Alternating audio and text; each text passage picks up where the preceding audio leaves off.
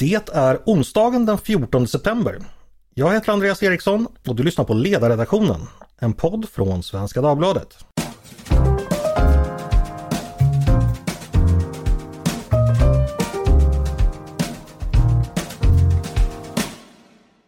Varmt välkomna!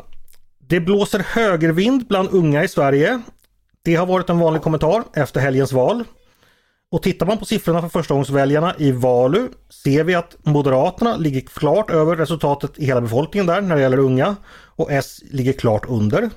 Och på blocknivå är skillnaden ungefär 58% för högerblocket och 41% för vänsterblocket när det gäller då förstagångsväljarna.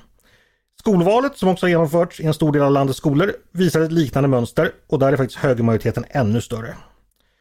Vad döljer sig bakom de här siffrorna? Har de förändrat syn med detta val eller är det så här det brukar se ut? Och inte minst, vad beror den här opinionen på? Vad vet vi om det? Med mig för att diskutera detta har jag tre gäster, nämligen Pelle Alin Olofsson från undersökningsföretaget Demoskop, Ulrik Hoffman från Ungdomsbarometern och Jonathan Lundberg som är journalist och författare. Varmt välkomna alla tre! Tack! Tack! Tack så mycket!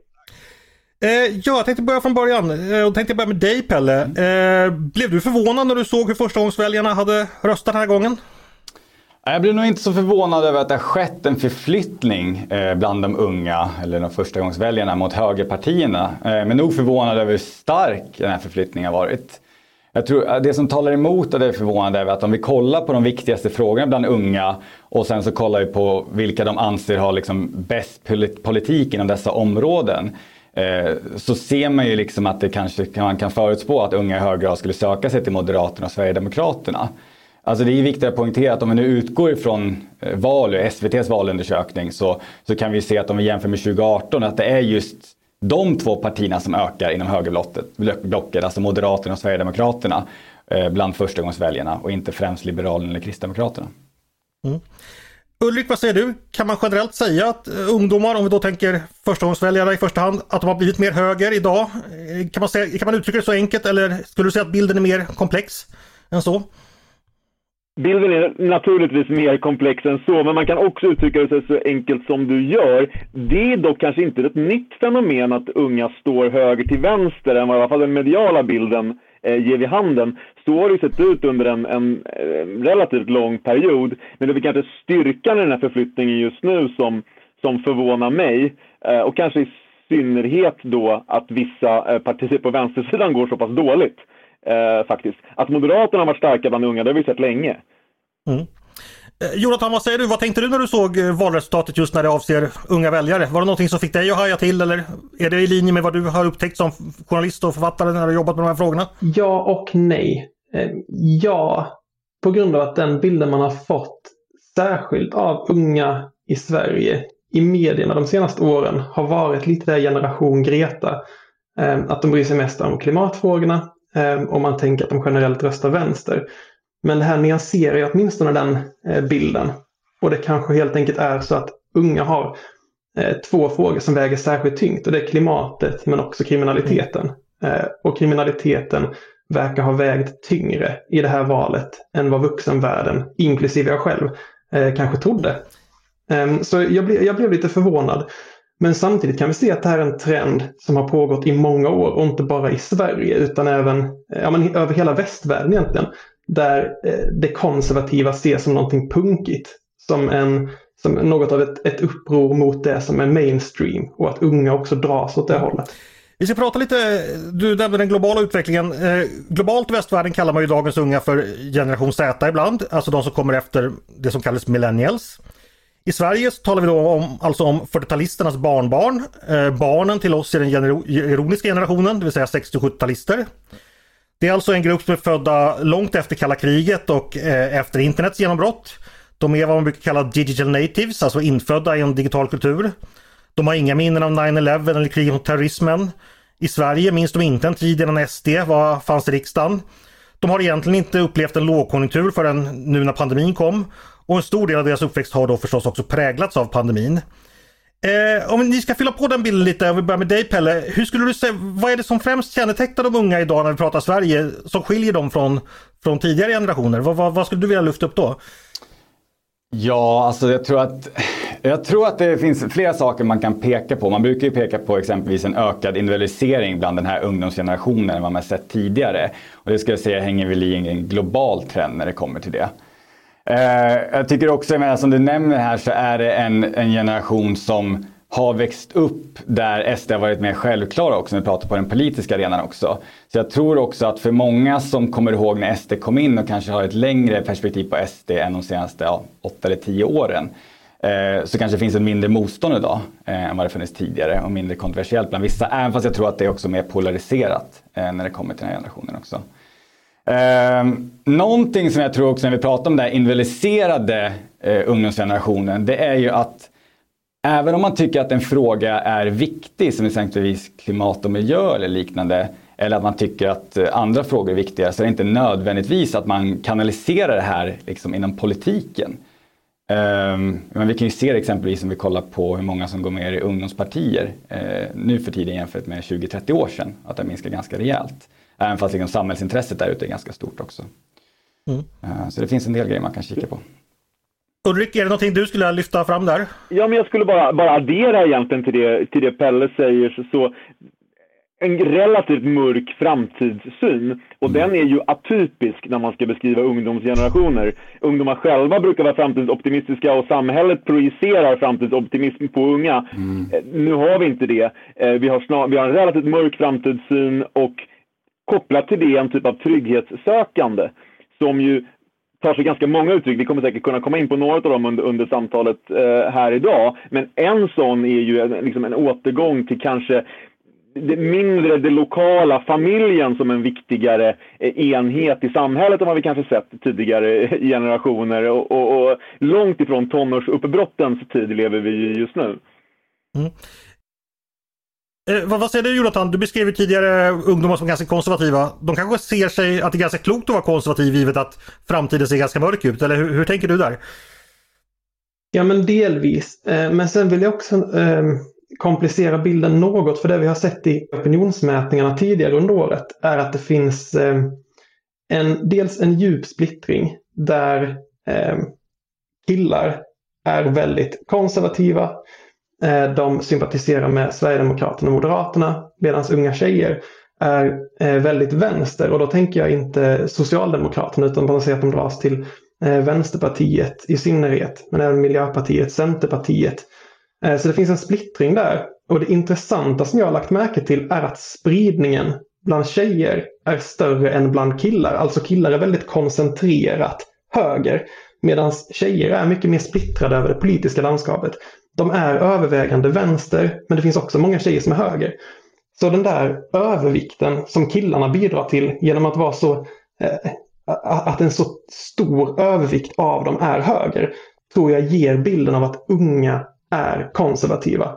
När sanningen är just att unga är väldigt splittrade mellan att vara mer vänster än vuxengenerationen och mer höger än, vux än vuxengenerationen. Mm, visst. Men det är mitten som har tunnats ut. Vi ska återkomma till, till kön. Mm. Jag tänkte bara fråga Jonathan, köper du det här med att eh, framtidsoptimismen bland unga är inte lika stark som tidigare? Är det någonting du känner igen? Absolut, 100 procent. Jag tror att um, unga kan generellt känna en, um, en optimism kring tekniken. För det, det är vad som har gått framåt under deras, under deras barndom. De kan känna att tekniken går framåt, tekniken har gjort deras liv bättre, den har gjort världen bättre. Men det mesta annat verkar ha gått bakåt. Och vi människor är ju så, vi tänker inte på våra liv eh, eller på samhället i absoluta tal. Vi tänker inte att vi lever i den bästa tiden hittills i mänsklighetens historia. Utan vi tänker att hittills under mitt liv så känner jag att saker och ting verkar ha gått bakåt. Vi verkar ha en en mörkare framtid framför oss. Och sen kan den med historiska mått mätt vara hur bra som helst. Men om vi känner att det blir sämre så är det det vi lägger tyngd vid mm. som människor. Man kanske inte blir jättenöjd över att veta att du slipper svälta som på 1800-talet om man tycker liksom ändå det blir sämre. Eh, nej det hjälper inte. Nej, nej det gör ju inte det. Bara för att lägga till en grej till, för man, man kan se just det här att, att ungdom är väldigt oroliga över eh, kriminaliteten. De drabbas särskilt hårt av det, ungdomsrån och så vidare. Ehm, men vi kan också se eh, att välfärden har brustit. Man kan se köerna till vården. Men även eh, den, den ökning av ungdomar eh, som, som har sök, sökt vård för psykisk ohälsa och hur svårt det har varit för dem att få det de senaste åren. Mm. Sånt där kan ju också skada deras förtroende för samhällets förmåga att backa upp dem när de har det tufft. Mm. Um, och det där kan också göra att man vi, söker alternativa. Vi, vi, kan börja med det med brottsligheten för det tyckte jag var intressant. Pelle, du skickade ju ett mail till mig igår efter jag hade efterlyst lite tips om just det här ämnet på Twitter. Mm. Och då redogjorde du för att eh, just att unga är, är pessimistiska till samhällsutvecklingen och kopplar detta ofta då till kriminalitet och otrygghet. Mm. Och då vinner de partier då som har ett visst sakägarskap där. Och ungdomar också som vi talar om, de är ju i hög grad exponerade för brottslighet. De rör sig ute på stan, det är då man kan bli rånad eller få på käften eller så vidare. Eh, det låter ju plausibelt tycker jag. Finns det någonting mer du kan utveckla kring detta? Var, varför hamnar man just då Exempelvis Socialdemokraterna har ju också pratat mycket om brottslighet men det har inte fastnat på samma sätt eller hur, hur, hur tänker du då? Ja, men jag tror just när det kommer till den här brottsexponeringen så kan det möjligtvis vara en förklaring. Jag hakar in lite det på vad som lyftes innan just om vi kollar på personrån. Liksom. Om vi kollar på det liksom i BRÅs statistik så ser vi att mellan liksom 2019 och 2020 så var det 80% fler anmälda rån mot person personer under 18 år jämfört med över 18 år. Och jag menar år 2016 så fanns inte den här skillnaden mellan då när det kom till ungdomsrånen. Så det är något som har kommit på senare år och främst skett bland de som nu är förstagångsväljare. Och också om vi kollar i den här gruppen, de som är mest utsatta i den här åldersgruppen nästan uteslutande är liksom unga pojkar. Och det skulle kunna förklara just att de upplever den här frågan som viktigare och i högre grad går till de partierna som de upplever har bäst politik på området. Och där är någonting som, det är viktigt att komma ihåg att förstagångsväljare är ju människor som alla andra och väljare som alla andra. Och min uppfattning är väl här att Moderaterna och Sverigedemokraterna har lyft det här problemet i, i högre grad än de andra partierna inom vänsterblocket. Men jag vill också säga det att det är faktiskt en delad första plats här lite bland de unga som vi ser i våra mätningar på vem som man tycker har bäst eh, politik när det kommer till lag och ordning mellan Socialdemokraterna, Moderaterna och, och Sverigedemokraterna. Och det motsvarar lite här kanske att man får runt 20 procent hos allihopa. Eh, så man anser ju också att Socialdemokraterna har, liksom, de är också där uppe och anser att de har bra politik. Men inte lika mycket som man anser bland resten av befolkningen. Så det kan jag förklara. Nej, och där, där tror jag att det kommer in i, i, vägvalet då för vissa unga mellan M och S, den gruppen som står där och väger mellan kanske inte är jättestor, men vi har inte pratat så mycket om ungas ökade intresse för ekonomiska frågor heller. Där vi har haft kraftigt ökat intresse för privatekonomi de senaste tio åren. Vi har haft ett ökat aktiesparande. Vi har dubbelt så många som läser ekonomiprogrammet idag jämfört med tio år sedan. Så det finns de där faktorerna också som kanske knuffar över en del som står och väger. Då mm. pratar vi kanske inte nödvändigtvis det här eh, kriminaliteten och det auktoritära som vi varit lite inne på. Men, men de parametrarna ska vi inte glömma bort tycker jag. Mm. Ja det är väldigt intressant. Det här andra då som, som handlar om Ulrik, otryggheten. Tror du också att det är en faktor som driver en del ungdomar högerut? Ja, absolut. Det är ju en av de största or orosmomenten som unga upplever idag. Och bara en liten intressant siffra. Vi, vi, vi, undersökte förra hösten hur mycket man hade följt rapporteringen om två stora nyhetshändelser. Den ena var klimattoppmötet i Glasgow och den andra var mordet på Einar. Det var en faktor tre eller fyra som hade följt mordet på Einar. Eh, så det händer ju saker som berör många unga som inte, visst det rapporteras om det i traditionell media också, men det gick över ganska snabbt. Mm. Eh, en fråga, eh, det talas ganska mycket om det just nu. Generation, generation Greta var ett ord som eh, dök upp för några år sedan. Jag hittade drygt 700 omnämnanden om exakt den termen i svenska medier. 20 000 Google-träffar. Nu säger många att det där bara var en myt skapad av media snarare än verkligheten. Vad skulle ni säga, och då syftar det då på ungdomar som då är extremt engagerade och oroade för klimatet då. Vad skulle ni säga, generation Greta, så som det har formulerats, var det en myt? Vad, vad säger du Jonathan? Eh, nej, det tror jag inte. Jag tror bara att bilden var mycket mer komplex eh, än den man fick i eh, media. Den blev eh, för ensidig. För det vi kan se om vi kollar på, ja men ta den, den snabbast växande YouTubern just nu, över 100 miljoner följare. Ett par hundra miljoner om man räknar in alla hans kanaler. Men han kallar sig för Mr Beast, heter egentligen Jimmy Donaldson. En 23-24-årig kille i USA, som lockar en väldigt ung publik. Eh, bara för att få en bild av eh, vilket inflytande han har. Så 2019 ordnade han en insamling bland sina följare för att plantera 20 miljoner träd för klimatets skull och lyckades samla in över 200 miljoner kronor. Förra året, eh, oktober 2021, så inledde han en, eh, en, en uppföljning som han kallade för Team SEAS där de skulle samla in pengar för att rädda eller för att städa upp vattendrag och stränder och lyckades samla ihop över 300 miljoner kronor så det finns ett enormt engagemang bland unga för klimatfrågan. Men jag tror att vi också har underskattat, eh, kanske särskilt här i Sverige, ehm, vad även ehm, otryggheten har betytt. Eh, det är mycket mer konkret. Klimatet blir lite abstrakt. Det är, någon, det är ett hot som hägrar längre fram. Men här och nu så är många unga oroliga för kriminaliteten. Ulrik, vad säger du? Generation Greta, myt eller inte? Nej, inte en myt, men en sanning med modifikation eh, i alla fall. Det, det stämde relativt väl för vissa grupper av unga för ett antal år sedan. Men jag var ganska emot den beskrivningen redan, eh, redan då. Eh, Pelle var inne på det förut också. Klimatengagemanget har ju blivit väldigt individualiserat bland, bland ungdomar. Uh, nu tror jag förvisso att vi kommer få nedgångar när vi mäter och andra också, liksom hur många som är veganer eller hur många som avstår från att flyga och sådär. Men de facto så, så uttrycket för ett klimatengagemang har ju blivit väldigt individualiserat.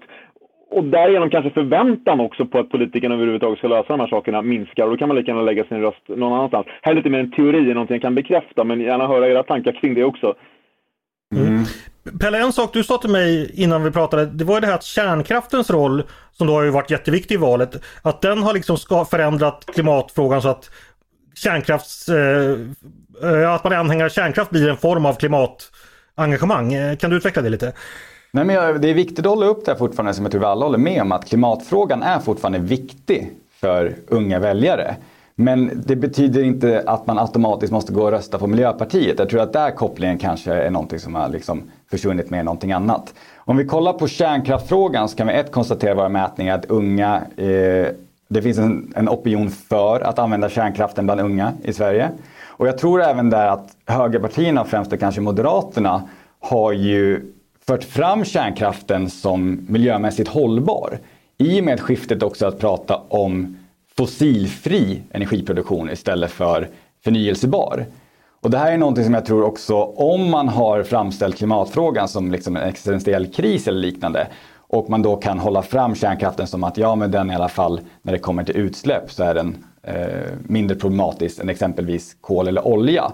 Då får man ju typ av miljöargument eller ett klimatargument för det här. Sen tror jag också att när man pratar miljöfrågan så har den liksom blivit inramad in i klimatfrågan och utsläppsfrågan i mycket högre grad.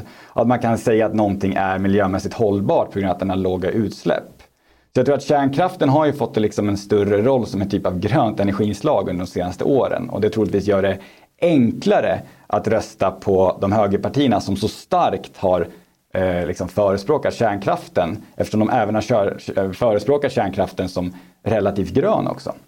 Mm. Ulrik, vad säger du om den spaningen? Köper du den?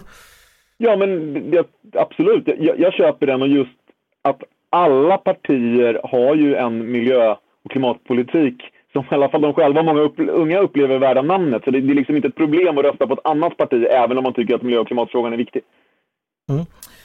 Eh, vi ska gå vidare. Jonathan, du har skrivit eh, två böcker som berör dagens ämne. Eh, en heter Sverigevänner, eh, ett reportage om det svenska nätkriget och den andra heter Från världskrig till nätkrig. Där du tittar på internet och sociala medier bidrar till att forma opinion. Kan du säga någonting om den mediala, alltså internetmiljön som ungdomar rör sig i idag? I vilken mån förklarar den att man kantrar höger i den mån man nu, man nu gör det? Um, ganska lite tror jag. Um, ungdomar får enormt mycket information överlag just nu från eh, framförallt Youtube, Instagram, TikTok. Men eh, jag har sett en hel del eftervalsanalyser som kommer eh, lite förhastat tror jag. Där man, där man väldigt självsäkert konstaterar att det är TikTok och Youtube som har gjort att ungdomarna eh, nu röstar höger. De möter så mycket högerinnehåll där. Men tittar man på de studier som har gjorts på sistone, exempelvis då Internetstiftelsen släppte den här studien Svenskarna och internet eh, inför valet, eh, den hette Valspecial 2022. Och där kunde man se att bara 6 procent av förstagångsväljarna såg TikTok som en viktig källa till politisk information. 83 procent svarade att ingen eller lite av den politiska informationen som finns på TikTok är pålitlig. Eh, så jag tror man ska akta sig för att överdriva betydelsen ehm, som exempelvis TikTok har. De flesta är bara där för att bli underhållna och man tar inte så allvarligt på politisk information som man möter där. De flesta eh, söker fortfarande eh, politiskt innehåll i tv, radio och tidningar. Mm. Vad säger ni andra om det? Jonathan varnar lite för att överdriva betydelsen av TikTok och, och Youtube. Vad, vad tänker du Pelle? Ja du, eh, det är en väldigt bekväm tror jag, anledning att peka på att ett annat parti var bättre på de kanaler som jag tror man har själv inte jättestenkoll på. Eh, det slipper man liksom rannsaka sin egen politik. Så jag vet faktiskt inte riktigt där. Men det är ju ett sätt att säga helt enkelt som vanligt att det är inget fel med vårt budskap utan de var bara bättre i kanalerna som når unga. Eh, mm. Sen om huruvida det faktiskt var så eller inte, det kommer vi nog faktiskt se i liksom, de typer av studier som görs nu efter valet för att se hur det faktiskt ligger till. den fronten. Nej, men bara så jag, jag, jag, tror det också om vi ska titta på valet här, här och nu. Sen så är det såklart om, om man tittar framförallt bland unga killar och, och konservativa eller auktoritära strömningar. Det är såklart att det finns innehåll där i sociala medier som gör att man får, får upp ögonen för idéer som man kanske inte annars hade få, fått. Eh, så jag tror inte, man, ska inte, man kan inte bortse från det, men, men, inte så mycket här och nu tror jag, utan mer en långsiktig trend i så fall. Mm. Mm. Eh, gå tillbaka till dig Jonathan. Eh, för några år sedan, i synnerhet i samband med att Trump valdes i USA, 2016 eh, så talades det mycket om att eh, det här med att man radikaliseras på internet och att man hamnar i, en bubbla och får filter mot allting annat och sådär. Är det någonting du har upptäckt att dagens ungdomar befinner sig i nu eller, eh, eller är det någonting som inte och då tänker jag framförallt på högerradikalisering. Finns, finns det sådana krafter fortfarande kvar eller, eller har de någonsin funnits när det gäller ungdomar? Ja, men jag skulle säga att det är eh, en, betydligt, eh, en betydligt mer eh, relevant aspekt av det. Eh, den breda massan tror jag inte påverkas jättemycket av internet. Eh, snarare verkar det vara så att människor blir mer pålästa i politiska frågor nu än tidigare. Men man kan se att i extremerna Eh, så kan internet bli en arena för radikalisering och göra att människor som kanske mår dåligt, som inte hade kommit i kontakt med extrema rörelser förut, plötsligt eh, fångas upp av högerextremism. Man kan se att även islamistiska rörelser har börjat använda sig av internetkulturen för att paketera sina extrema budskap i humor och på det sättet nå ungdomar lättare. Ungdomar som kanske sitter hemma framför sina datorer Ehm, och trivs bättre eller trivs som bäst där just för att de kanske känner sig utanför i verkligheten. Människor som kanske känner sig ensamma, människor som är arga på samhället, människor som är missnöjda med hur, hur deras egna liv ser ut just nu. Eh, extremisterna kan nå dem lättare än förut. Eh, och det där är någonting vi måste vara vaksamma på. Men då pratar vi snarare då fara för radikalisering för liksom enskilda dåd, alltså mer ett fringe-fenomen än att det liksom skulle synas i stora väljarströmmar. Ja, jag, kanske. det skulle jag säga. Du, Jonathan, en sista fråga och när det gäller internets påverkan. Eh, det är ju då i mycket, det är ju globalt. Vi konsumerar väldigt mycket amerikanskt. Du nämnde tidigare amerikanska YouTubers. Innebär det att amerikansk politik och amerikanska konfliktdimensioner, amerikanska strömningar lättare når svenska ungdomar idag, skulle du säga? Ja, det tror jag. Um, men inte bara på grund av det utan också för att svenska samhället i allmänhet har amerikaniserats. Vi har helt enkelt blivit mer lika USA i allmänhet de senaste decennierna. Eh, vilket då gör att det här eh, så kallade kulturkriget mellan liberaler och konservativa som har funnits eh, länge, länge i USA men som vi först de senaste åren verkligen har börjat se här i Sverige.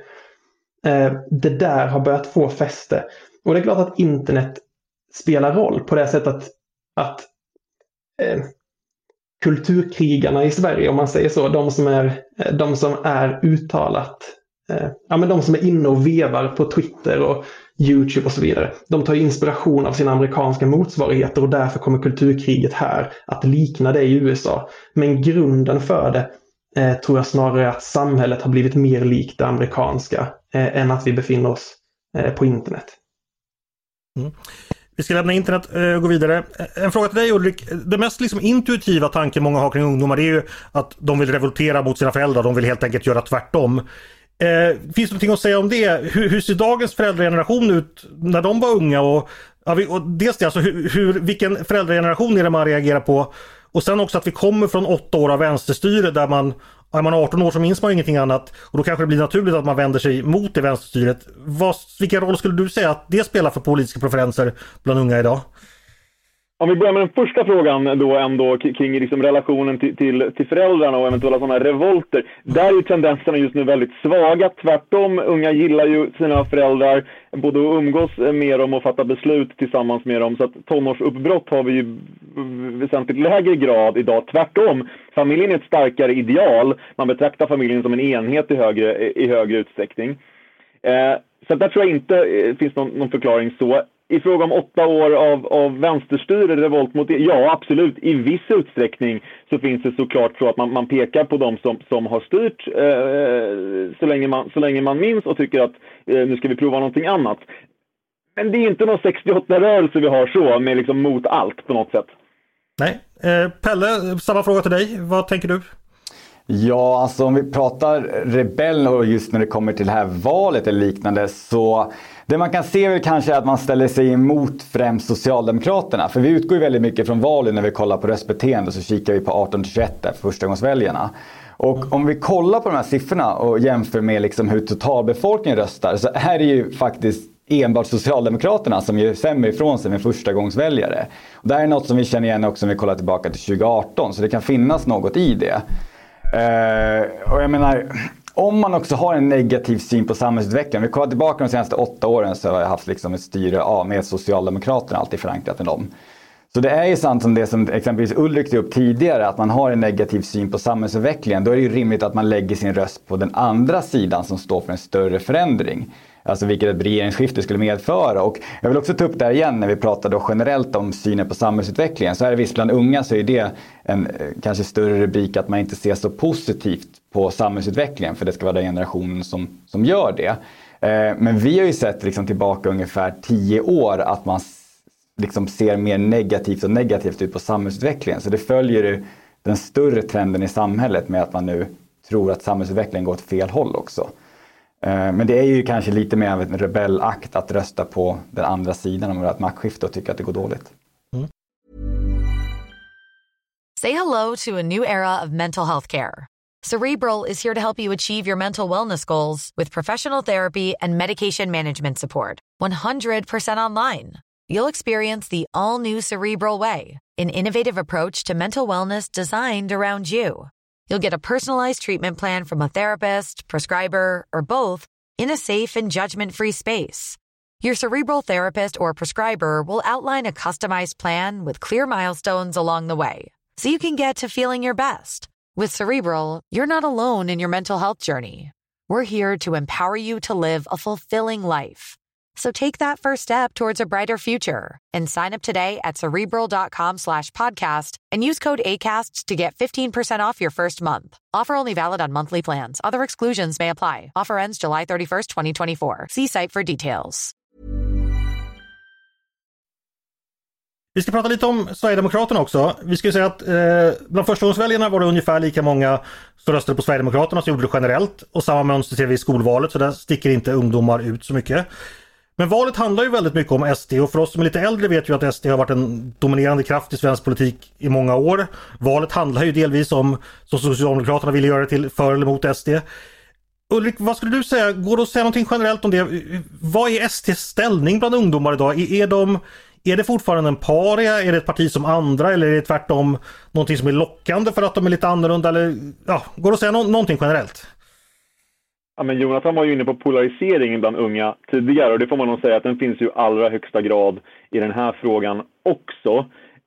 Um, där kanske utvecklingen vi ser i väljarlandskapet i övrigt blir ännu starkare bland ungdomar. Det vill säga att du hittar storstadsungdomar som står ganska långt till vänster och då är SD en paria allra högsta grad. Medan det i andra delar av landet, killar har vi redan varit inne på, eh, vi kanske ska nämna någon sorts eh, utbildningsdimension här också. Killar som går i yrkesprogram exempelvis röstar SD i, i mycket högre utsträckning. Då är det inte någonting som avviker från normen att göra det.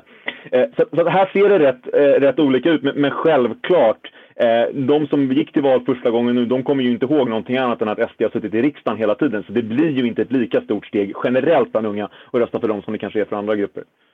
Mm. Pelle, vill du komplettera någonting där just specifikt om SD?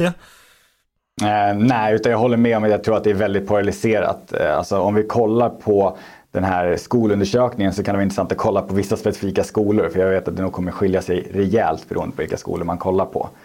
Mm. Eh, så ja, Nej, jag håller nog med Ulrik Store. Eh, ska gå vidare och ställa en fråga till Jonathan. Eh, när vi mejlade lite innan så sa du en sak och du skriver också i din senaste bok att ungdomar tappat tilltron till det som länge varit mainstream både i svensk och internationell politik. Nämligen någon sorts mittenliberalism. Och man både söker sig till vänster och till höger, alltså då i konservativ och nationalistisk riktning, bort från liberalismen. Varför lockar inte den här gamla goda mainstream-liberalismen längre? Det är jättesvårt att säga, men tesen som jag har i boken är att det här är en rörelse som har pågått mer eller mindre sedan eh, 9-11. Man kan se liberalismens peak på 90-talet när det pratades om att man hade nått the end of history, historiens slut. Den västerländska liberalismen var den ultimata, den slutgiltiga samhällsmodellen. Eh, sen kom eh, 9-11, vilket följdes av långa utdragna krig i Mellanöstern. Eh, eh, decennier av flyktingströmmar till USA och Europa.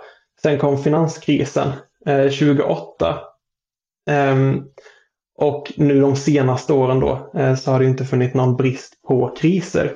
Och det verkar som att unga, inte bara förstagångsväljarna nu, utan eh, om, man, om man säger ungdomar eller, eller, unga vuxna, kanske upp till någonstans i tidiga 30-årsåldern, eh, successivt har tappat tron på eh, liberalismens förmåga att hantera de här kriserna. Eh, och de senaste åren har vi ju pratat om eh, liberalismen eller nyliberalismen som Centern, alltså mitten i politiken. Så har det inte alltid varit. Men då blir det väldigt tydligt att de unga väljarna söker sig bort från mitten och ut på kanterna efter alternativ för att på något sätt hitta lösningar till vänster eller höger på problemen som vuxengenerationen inte har lyckats hantera. Mm. Eh, liberalismen tappat greppet, vad säger ni andra?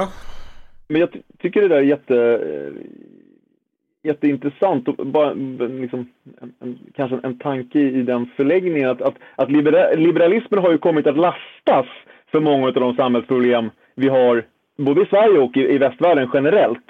Eh, sen kan man konstatera, när hade vi en liberal majoritet i riksdagen? Ja, kanske Alliansen beroende på hur man, hur man, hur man tänker kring det. Men i stort så, så, är det ju egentligen en socialdemokratisk hegemoni som man kanske då gör uppbrott mot just nu. För att vi tolkar det som att det är liberalismen som man vänder sig, eh, som man vänder sig bort ifrån. Men nej, mitten är ju inte särskilt attraktiv bland, bland unga just nu. Och mitten är väl, oavsett hur, om, man, om man tänker att den är liberal eller socialdemokratisk, lastas ju för de problem som många unga upplever kopplat till sitt vuxenblivande. Eh, bostad, fast, eh, fast inkomst, problem att, att, så att säga, etablera sig i samhället. Där någonstans sker ett uppbrott. Sen är det så frågan, vem är det egentligen man ska lasta ja, men Jag håller med. Kan, jag, kan jag lägga till en grej där? För en, en intressant grej som jag såg eh, när jag skrev Från världskrig till nätkrig var just likheterna med det japanska 90-talet. Um, för i Japan på 90-talet så eh, inleddes den ekonomiska stagnation som har kallats för de, eh, de förlorade decennierna. Eh, många ungdomar fick svårt att ta sig in på arbetsmarknaden. Eh, många satt hemma, tog ut sin frustration på nätet på ett forum som hette 2chan. Eh, där samlades en rörelse som framför allt bestod av unga arga män som började kallas för Netto Ojoko, vilket kan översättas till näthögen lite drygt 15 år senare, efter finanskrisen 2008, så uppstår en i princip identisk rörelse i USA och Europa av unga arga män som börjar kallas för den alternativa högern. Skulle också kunna kallas för näthögern.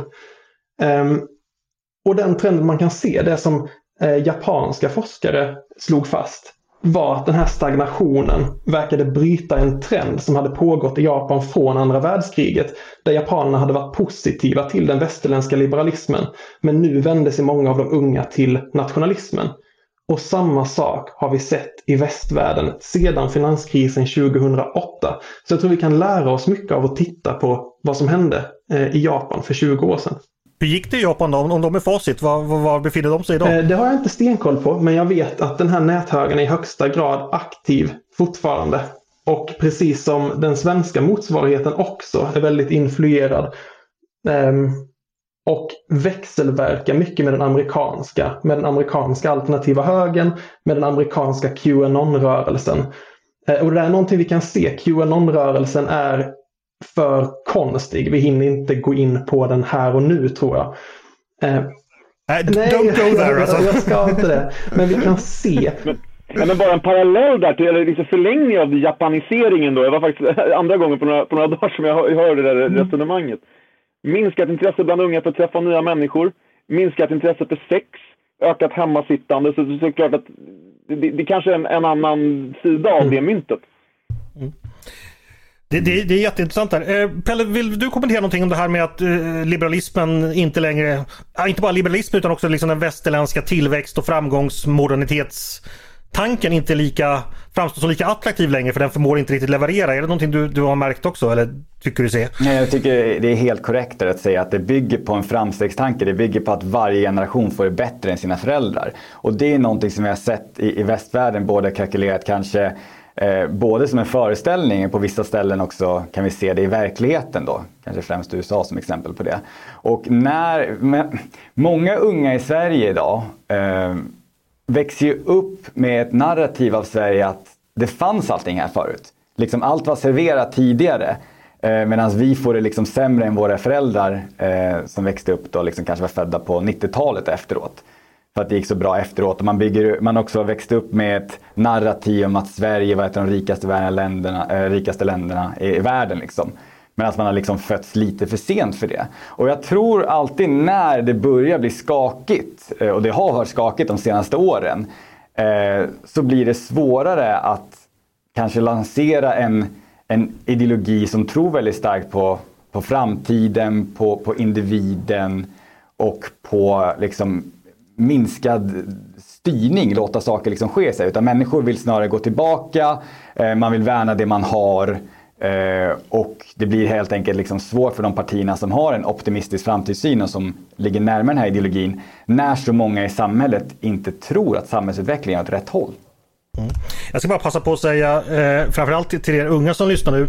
Jag är född 1977 och när jag gick på högstadiet och växte upp i början på 90-talet fick vi ju ständigt höra att vi skulle vara den första generationen som fick det sämre än våra föräldrar. Vi var födda för sent, vi är födda efter välfärdssamhället, folkhemmet hade rasat samman. Nu väntar liksom bara ett ekonomiskt kaos. Så blev det inte riktigt utan 90-talet erbjöd ju en fantastisk tillväxt både ekonomiskt och när det gäller teknik och materiellt välstånd. Så att vi har hört det förut och den gången blev det inte sant så det behöver inte bli det den här gången heller. Eh, hörni, vi ska runda av. Jag tänkte bara att alla tre skulle få svara på frågan. Tycker ni att det finns något, någon missuppfattning eller någonting ni skulle liksom vilja kring liksom hur vi ser på dagens unga eller någonting ni skulle vilja lägga till som ni tycker är viktigt som ofta brukar missas i debatten som, som ni tycker ja, helt enkelt vill passa på att slänga in här. Eh, ska du börja Ulrik kanske? Det finns många saker som missas. Jag, tycker, jag var lite inne på den här tidigare i samtalet. Eh, vi har inte varit så mycket inne på det, men om man nu pratar om, om högerrörelse så skulle jag ändå vilja lyfta in intresset för ekonomi eh, som en sån sak som också naturligtvis driver rösterna i riktning. Det är lätt att tro att det är bara SD, det är bara auktoritära nationalistiska tendenser. Det är inte bara det. Eh, skattefrågor som inte är klassiskt engagerar unga, helt plötsligt nu, ISK, eh, den typen av frågor har ju, fått, har ju fått ett uppsving också. Och det ska man inte glömma bort när man, när man tolkar de här resultaten som vi gör just nu. Mm, jättebra. Eh, Jonathan, vad säger du? Någonting du skulle vilja lyfta fram här? Ja, men jag tycker att eh, eh, vuxenvärlden eh, underskattar som vanligt de unga. Och det kan vara att det är en, eh, en eh, liten högljudd del av vuxenvärlden eh, som syns och hörs väldigt mycket. Eh, Lex Sivet Öholm. Men det finns den här tendensen eh, att man vill dumförklara de unga. Eh, de, de röstar som de gör på grund av vad de ser på TikTok. Eh, de är inte källkritiska, de är för källkritiska. De har tappat förtroendet för de traditionella medierna. Eh, Jag tror inte att det här stämmer. Jag tror att unga idag är eh, högst kapabla eh, att tänka själva och att de har bättre tillgång till information än någon generation tidigare. Eh, och i det långa loppet kommer det där göra väldigt gott för demokratin. Att ungdomar kan ta reda på vad de vill när som helst. Varifrån som helst genom internet. Så jag tror att internet kommer vara en väldigt starkt positiv kraft för demokratin. Och dagens ungdomar är inte en förlorad generation. Fantastiskt hoppfullt att höra. Eh, Pelle då slutligen, vad skulle du vilja skicka med? Ja, alltså jag skulle väl kanske poängtera här när vi faktiskt pratar om högervinden bland unga. Så är det ju sin högervind främst bland unga killar. Och speciellt om vi utgår från resultaten vi har sett just nu. Alltså om vi kollar bland 18 och 30 så, så hade ju vänsterblocket vunnit valet med 56 procent av rösterna om vi tittar enbart på kvinnor i det spannet. Men däremot kollar vi på männen i det spannet så hade Moderaterna och Sverigedemokraterna fått egen majoritet liksom med 52 procent av rösterna. Så vi liksom, den här könsdimensionen är viktig att ta in också när vi pratar en högervind. Och det är ju det, liksom, vi kommer ju behöva, jag vill också liksom säga att man kanske ska vara lite ödmjuk inför det här vi ser just nu. Vi kommer behöva vänta på ytterligare siffror som bekräftar eller dementerar bilden. Vi kommer själva djupdyka i våra egna väljarbarometrar. Vi har sett lite av en högerförskjutning där men kanske inte i samma magnitud som, liksom har, som har rapporterats. Och sen, men jag tycker liksom uppenbart det är ju att, att bilden av så här unga som eviga vänsterväljare inte står sig riktigt. Och det visar snarare på en det vi ser är en högre politisk mångfald bland unga än vad som liksom ryms inom narrativet tidigare. Det är nog slutsatsen av allt det här. Mm. Stort tack för det! Och stort tack till er alla tre, Pelle Alin Olofsson, Ulrik Hoffman och Jonathan Lundberg för att ni ville komma och prata med mig idag. Tack så mycket! Tack så mycket! Och tack till er som har lyssnat också på Ledarredaktionen, en podd från Svenska Dagbladet. Jag hoppas ni lärde er någonting idag, det gjorde i alla fall jag. Ni är varmt välkomna att höra av er till redaktionen med tankar och synpunkter på det vi precis diskuterat eller om ni har förslag på det vi ska ta upp i framtiden. Maila då bara mig på ledarsidan snabel svd.se. Dagens producent, han heter Jesper Sandström. Jag heter Andreas Eriksson och jag hoppas att vi hörs igen snart.